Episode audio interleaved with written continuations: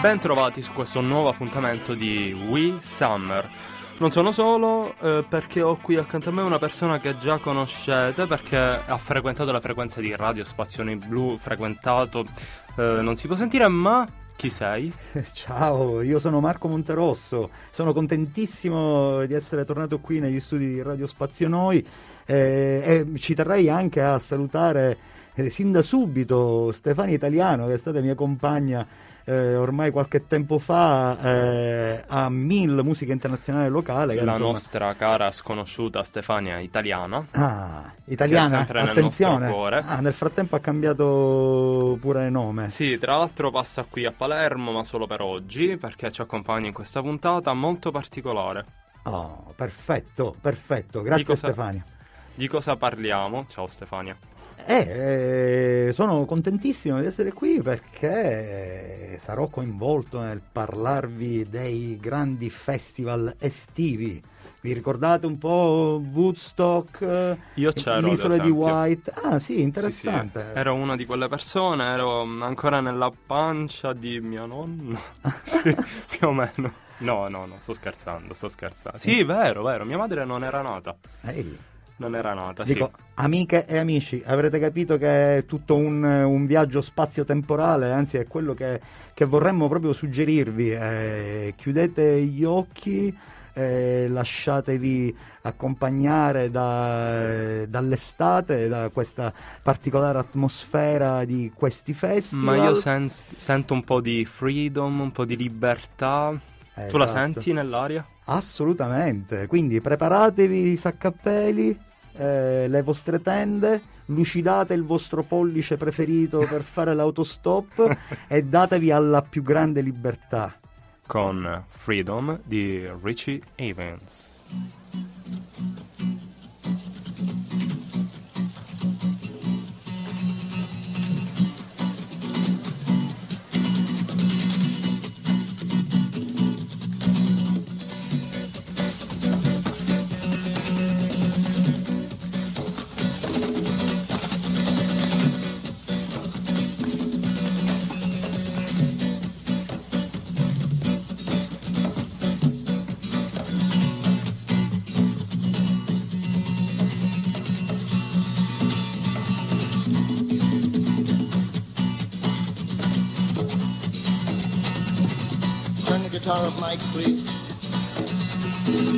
Guitar Mike.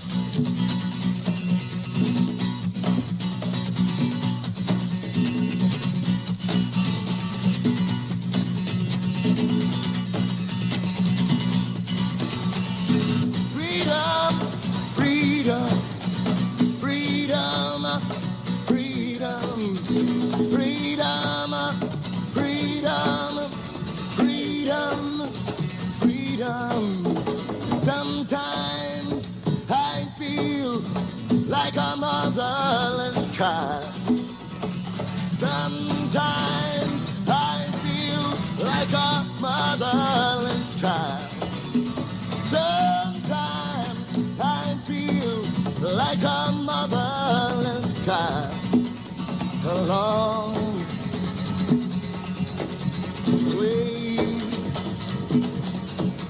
from my home.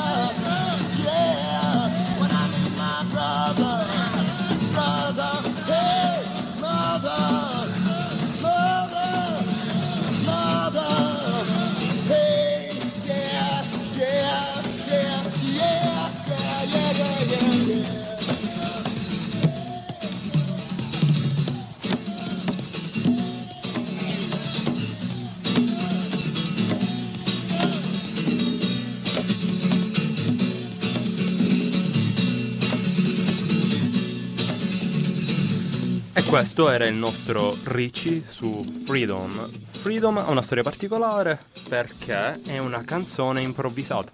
Sì, praticamente è come se fosse una sorta di freestyle ante litteram. In pratica eh, il festival di Woodstock, eh, intanto ricordiamo, siamo nel 1969, tre giorni dal 15 al 17 di agosto, nei dintorni di New York, eh, quindi in, diciamo in campagna, si organizzano questi tre giorni di eh, musica, amore e fratellanza.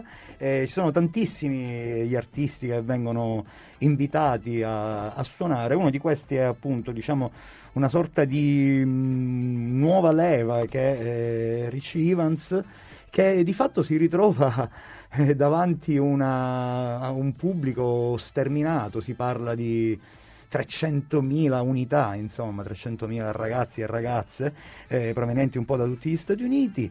E di fatto, eh, per via di alcuni problemi tecnici, di inco- inconvenienti tecnici, eh, si ritrova diciamo, praticamente spinto sul palco, munito di una sola chitarra acustica e un musicista che l'accompagna alle percussioni e si ritrova così diciamo a improvvisare un po' una, una canzone giusto per intrattenere eh, questo pubblico sterminato e lui se ne esce con questa freedom quindi dal testo inventato da un ritmo melodico E non se ne esce mica male. No, assolutamente, tant'è Perché? che diciamo senza nulla togliere al nostro Rich Evans che poi comunque eh, fece una, una discreta carriera discografica, però diciamoci la verità che insomma il mondo lo ricorda proprio per questa fantastica improvvisazione che divenne Freedom eh, il primo giorno eh, del. Festival di Woodstock. Un inno in pratica per il festival di Woodstock, e un inno anche contro la guerra nel Vietnam. Perché- Assolutamente, assolutamente, perché comunque eh, siamo alla fine degli anni 60, eh, gli Stati Uniti d'America e, e quindi eh, da- dagli Stati Uniti d'America poi in tutto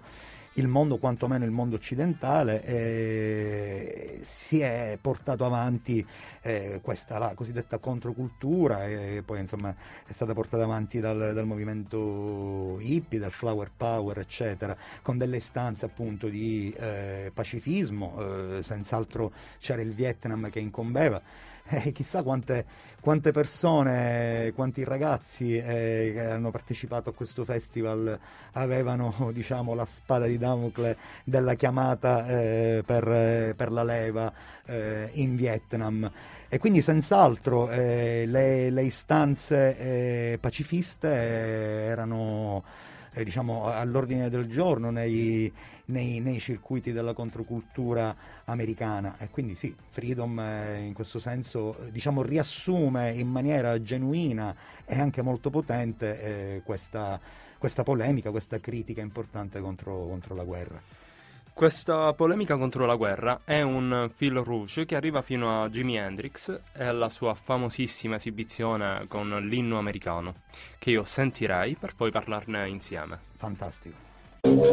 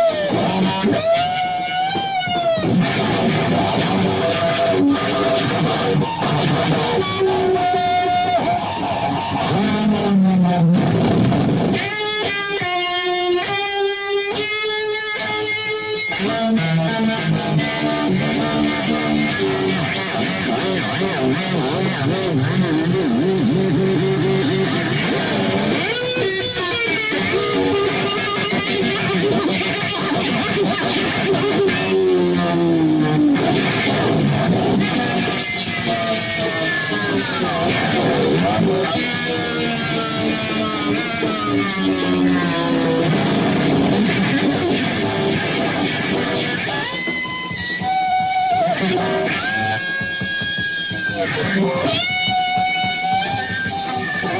you.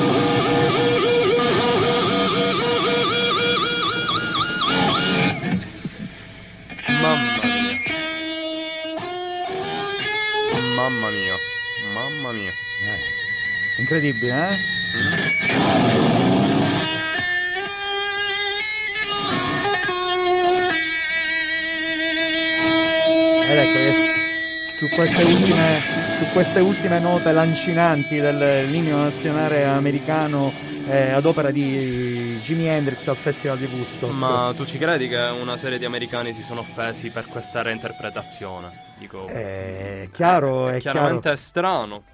Beh, giusto? eh, eh, siamo, siamo sempre lì. eh, comunque nel 69 eh, una buona parte eh, degli americani comunque era in qualche maniera comunque d'accordo nell'intervento americano in Vietnam. Eh, quindi diciamo dobbiamo sempre eh, considerare lo scontro generazionale tra appunto gli hippie, i figli dei fiori e, e, diciamo le, le vecchie fra virgolette generazioni che magari invece eh, trovavano questo, questo tipo di iniziativa bellica comunque corretta. Ma spieghiamo meglio la tecnica che utilizza Jimi Hendrix. Ah. Perché con la chitarra eh, richiama un po' il suono delle bombe, ma Sì. utilizzando una tecnica molto particolare. Beh sì, eh, è chiaro che insomma, Hendrix è stato un innovatore dello strumento della, della chitarra elettrica che poi chiaramente è l'emblema diciamo, di tutta la musica rock della fine degli anni 60, a, a seguire chiaramente. E, fondamentalmente lui utilizzava dei, eh, degli amplificatori eh, a tutto volume, eh, fra l'altro ne, ne portava sul palco anche più di uno proprio per ottenere questa eh, sonorità veramente eh, incontenibile. E poi eh, mediante eh, la, la leva del vibrato che insomma è questa sorta di, di bacchetta che, che vedete collegata all'altezza del ponte della- delle chitarre elettriche che serve a modulare eh, l'intonazione delle, delle note. Quindi aggiunte al, al suono distorso, distorto degli amplificatori valvolari e una distorsione a palla. Eh, la sua è la sua intenzione, perché poi è molto anche il tocco e l'intenzione di Hendrix proprio a volere in qualche maniera eh, così eh, diciamo giustificare eh, quelle che sono state le, le tante vite che molti suoi coetanei hanno, hanno perso lì in Vietnam e quindi diciamo ecco non è solo tecnologia, non è solo tecnica ma voglio immaginare anche che era molto intenzione e sentimento ecco. Lo credo anch'io. Con la prossima cantante c'è un elemento di connessione, eh, non molto bello, sono i 27 in cui muore Jimi Hendrix, 27 in cui muori- eh, muore Janis Sì, Joplin. il club, il club dei 27, sì, eh, Tra poco evidentemente- avremo anche Jim Morrison, insomma, non è bello trovare questo collegamento, ma c'è. Eh, ma del resto è storia. E quindi cosa, cosa ci suggerisci, cosa ci offri di ascoltare? Piece of My Heart di Janis Joplin. Wow.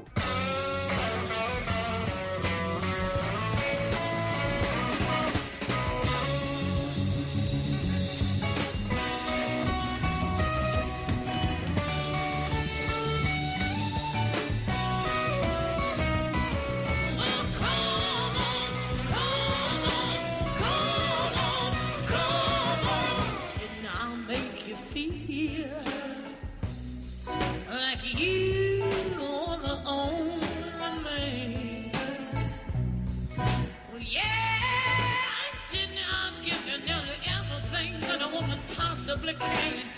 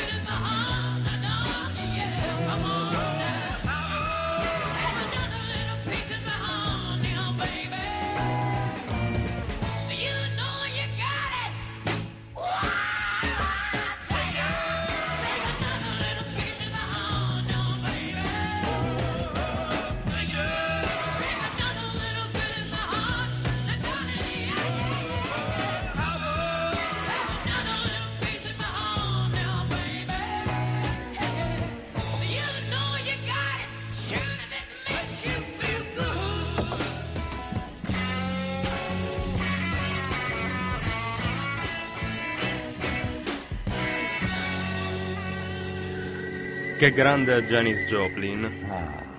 Che, Che gran mi- bella botta, eh? Che mi dici sulla storia dell'esibizione a Woodstock? Ah, eh, anche qui diciamo ci sono delle ricostruzioni. Intanto ehm, vorrei anche ricordare eh, alle nostre amiche e ai nostri amici che, che ci ascoltano che eh, di fatto comunque Woodstock eh, ne è stato fatto un documentario.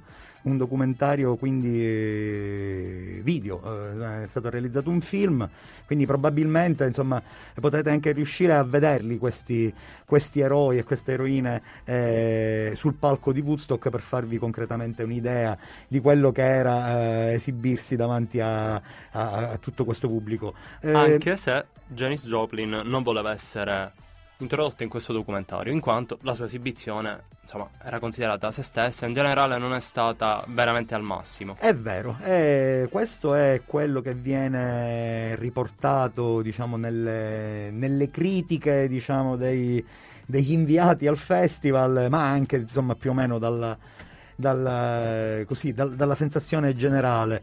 Eh, diciamo che mm, forse Janis ecco, non era esattamente in, in forma, era, eh, già lei non suonava più con la sua band, ovvero i Big Brother and the Holding Company.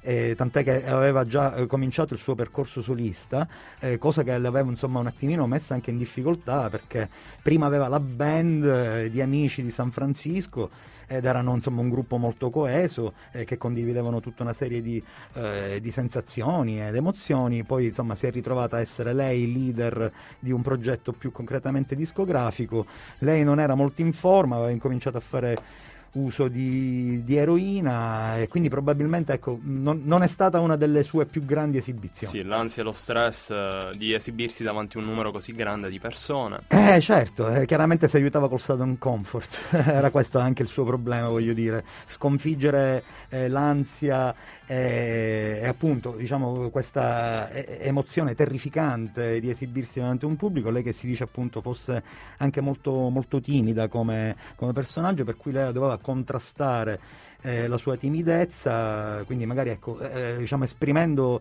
di contro eh, questa eccessiva, no? questo, questo modo di presentarsi molto, molto eccessivo, eh, purtroppo alcuni, eh, alcuni cimenti, alcuni comportamenti eh, poi di fatto l'hanno purtroppo eh, portata a una fine prematura, per l'appunto ai- a 27 anni come avevi già suggerito. Summertime Blues. Uh, attenzione, ma stiamo parlando di, di quale versione Antonio? Non sicuramente quella del 1958, che è quella originale, ma parliamo quella degli U. Ah, allora dai, mettiamo a ferro e fuoco quest'estate caldissima e torrida e sentiamoci The Who con Summertime Blues al Woodstock Festival.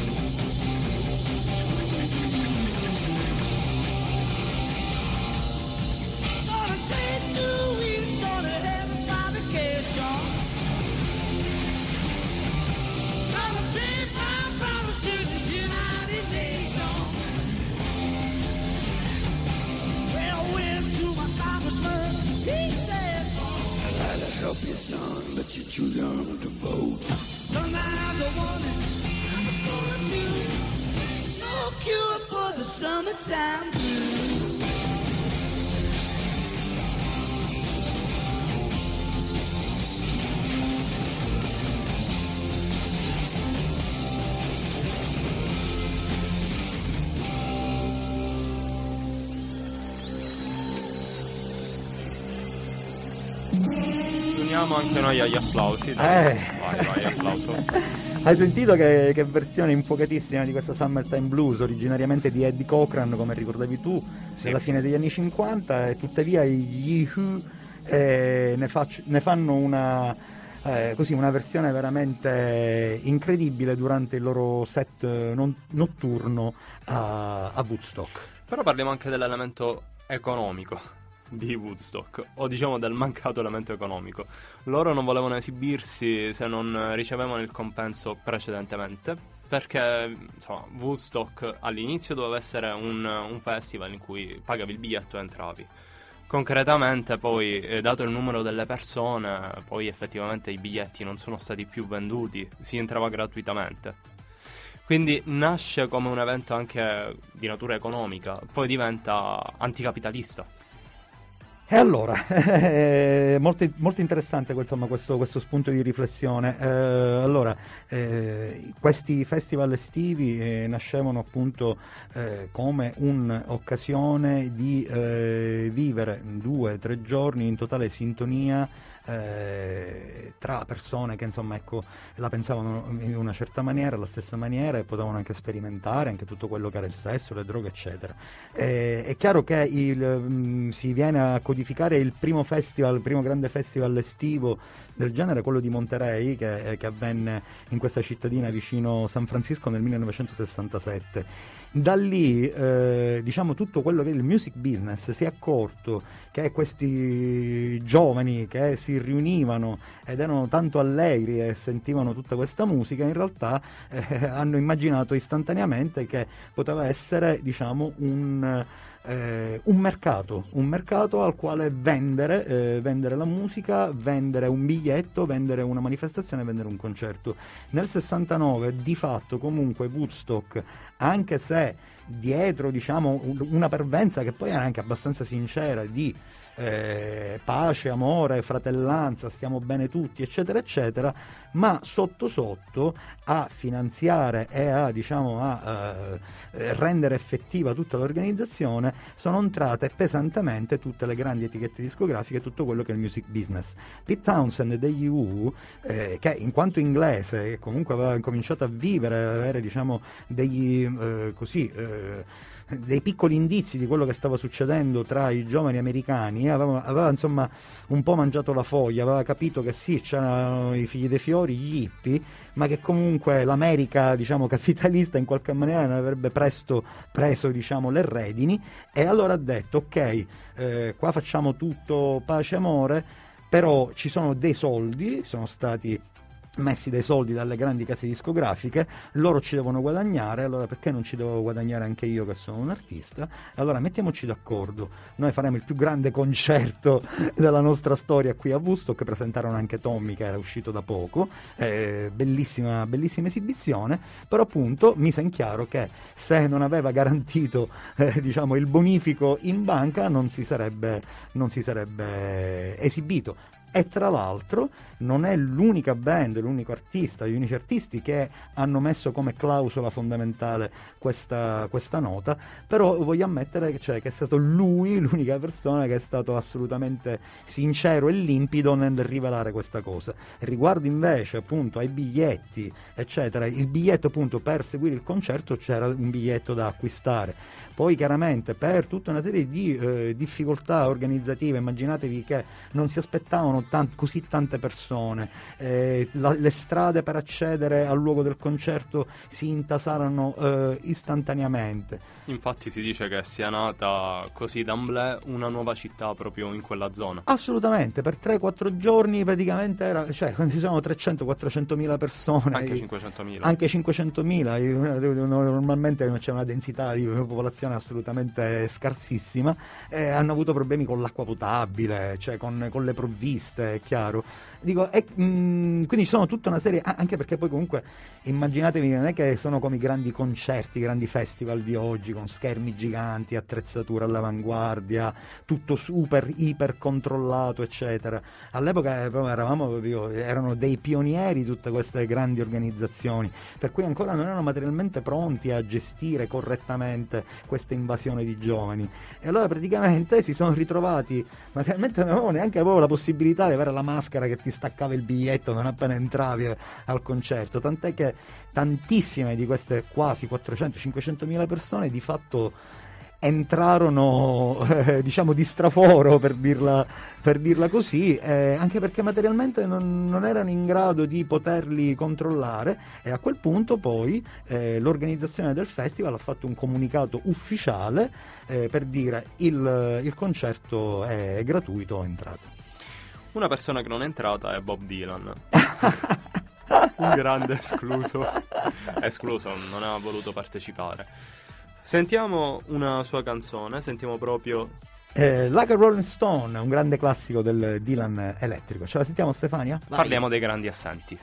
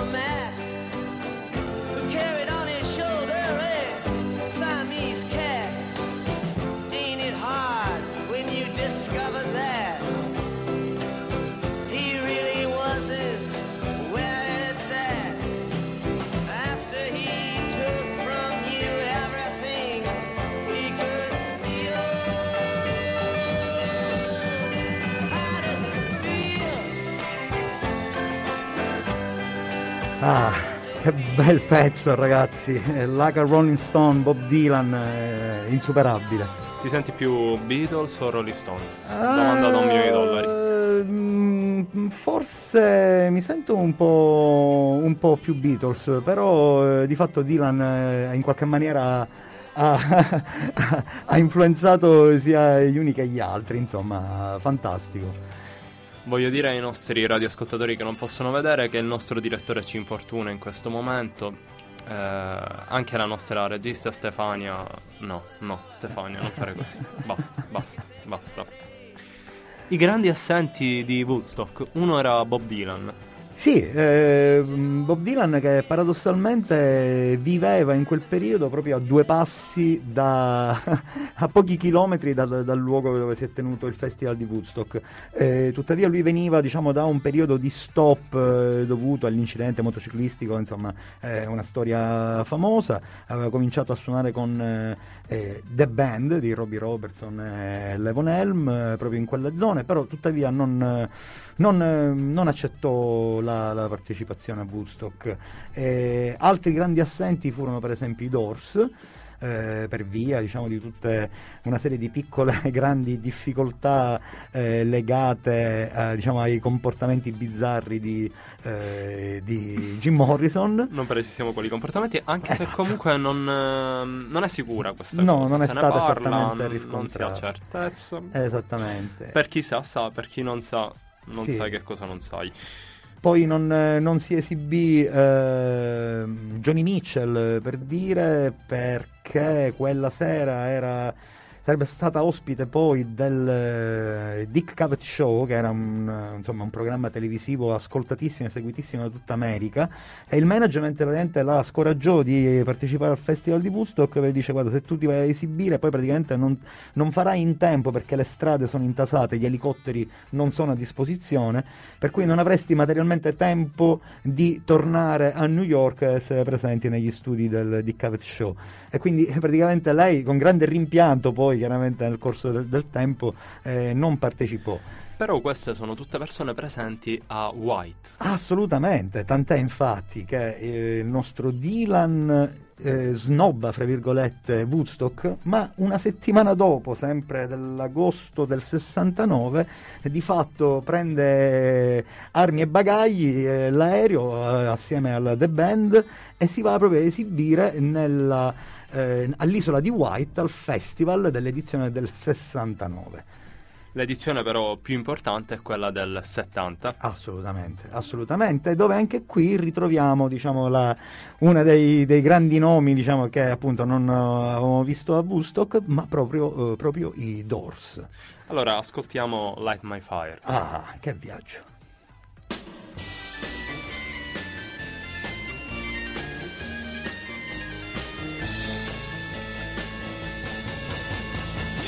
That it would be untrue. You know that I would be a liar if I was to say to you, girl, we couldn't get much higher. Come on, baby, light my fire. Come on, baby, light my fire. Try to set the night on fire. The time to hesitate is through. No time to wallow in the mire. Try now, we can only lose. And our love become a funeral pyre. Come on, baby, light my fire. Come on, baby, light my fire. Try to set the night on fire.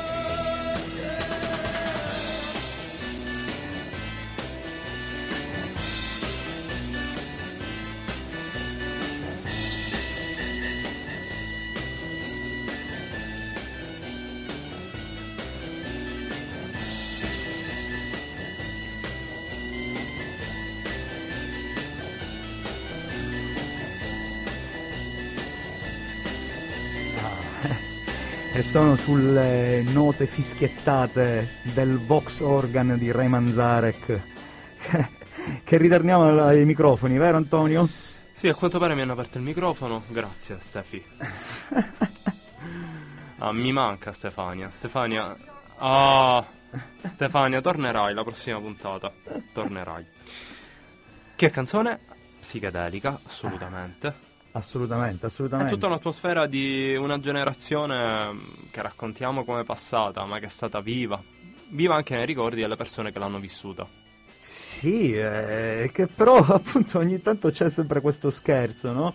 Per cui molti eh, insomma asseriscono di essere stati a Woodstock o essere stati a White, alle isole di White. eh, di fatto però appunto la- la- lo scherzo è che dice che se effettivamente sei se ci sei stato non ti ricordi di esserci stato. vero, Quindi non, non vi fidate di coloro i quali dicono ah io mi ricordo sono stato a Woodstock, ma probabilmente allora se te lo ricordi probabilmente non ci sei stato. Poi insomma. le persone erano 500.000 e noi siamo 7 miliardi, quindi Sì, ci no, stanno prendendo in giro. Esattamente. Ad ogni modo, eh, Isole di White, eh, diciamo, ehm, il festival diciamo, più noto da, da questa parte dell'Atlantico, eh, chiaramente ah, in questa mh, isoletta nel, nel Regno Unito eh, si riuniscono anche qui tantissimi, tantissimi ragazzi e ragazze. Eh, mi ricordo fra l'altro che molti partirono pure dall'Italia. Ehm, si dice che anche De Gregori eh, partì eh, per le isole di White per andare a vedere non so se Dylan o comunque l'anno dopo, appunto la versione del 1970 che vide di fatto eh, uno degli ultimi concerti dei Doors, uno degli ultimi concerti di Jimi Hendrix che praticamente da, da lì a qualche, da qualche settimana eh, effettivamente anche lui morì a 27 anni. Eh, però ci sono anche tutta una serie di, eh, di- di- di- prime volte, gli Emerson Lake Palmer, eh, i Jethro Tull, anche gli U eh, si, si esibirono e anche in quell'occasione il loro, il loro concerto fu eh, diciamo, ripreso dalle, dalle telecamere. E, insomma, mh, anche lì ci sono tantissimi, tantissimi ricordi. Comunque non so te, eh, Mm. io penso a White e penso alla canzone dei Dick Dick. Esattamente, diciamo questo è quello che poi alla fine è filtrato nell'immaginario collettivo un po' più edulcorato, eh, diciamo, di quella che era più o meno la, la canzonetta so italiana. Poi edulcorato, perché lì c'è un- insomma, passa una certa atmosfera, è più veramente il- lo spirito dei tempi. Sì, sì, sì, no, per carità. eh, Un po' idilliaco, un po' però, una ah, cavoletta, quello sì. Per carità, Sì. infatti abbiamo sentito anche diciamo, nella timbrica degli strumenti diciamo, il Vox Organ, eh, l'organo Vox Continental di Ray Manzarek, acidissimo, con questa chitarra elettrica assolutamente stridente, eh, queste improvvisazioni, ecco diciamo magari sui due minuti e rotti, del- senza nulla togliere per carità ai Dick Dick, però ecco diciamo era più per, per fare conoscere alle, alle casalinghe e agli impiegati italiani quello che invece doveva essere la rivoluzione culturale eh, dei figli dei fiori negli anni 60. E io invece ti riporto un po' sulla favola, sul, eh, così dire, sulla tranquillità, un po' di romanticismo, un po' di critica di L'Herbie di Joan Baez. Ah, ok. E allora insomma chiudiamo così, in maniera un po' più morbida, ma fra virgolette, soft. vediamo dopo.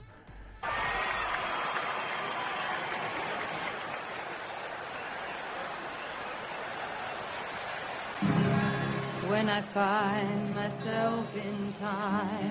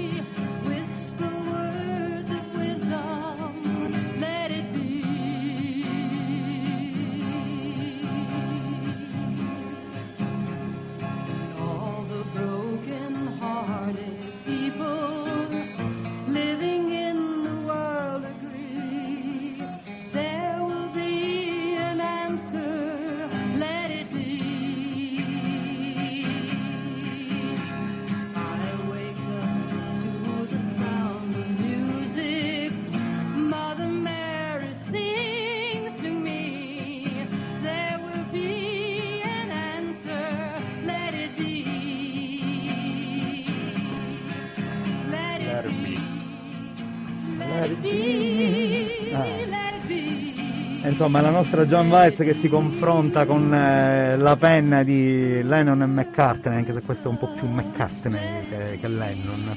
Se ti posso dire, non sfigura. Dà sua interpretazione e anche la sua personalità al pezzo. Assolutamente, assolutamente. Dico, eh, è chiaro che in questa versione, insomma, la voce, la morbida atmosfera della chitarra acustica di John Baez in effetti ci accompagna dolcemente verso la chiusura di questo numero di We Summer. Tuttavia, però, mi- mi- mi piacerebbe comunque anche sottolineare il fatto che, insomma, John Baez comunque non le mandava a dire, va, insomma, non era non era tutta rose e fiori, anzi invece il, il messaggio sempre molto, eh, molto polemico, molto combattivo, lei anche in quanto donna, una delle prime diciamo, a portare avanti una serie di istanze eh, appunto relative a essere donne, proprio anche in un, in un, in un periodo che nonostante ci fosse appunto i figli dei fiori eccetera, però nonostante tutto la- le donne venivano ancora relegate ad un, eh, un ruolo marginale.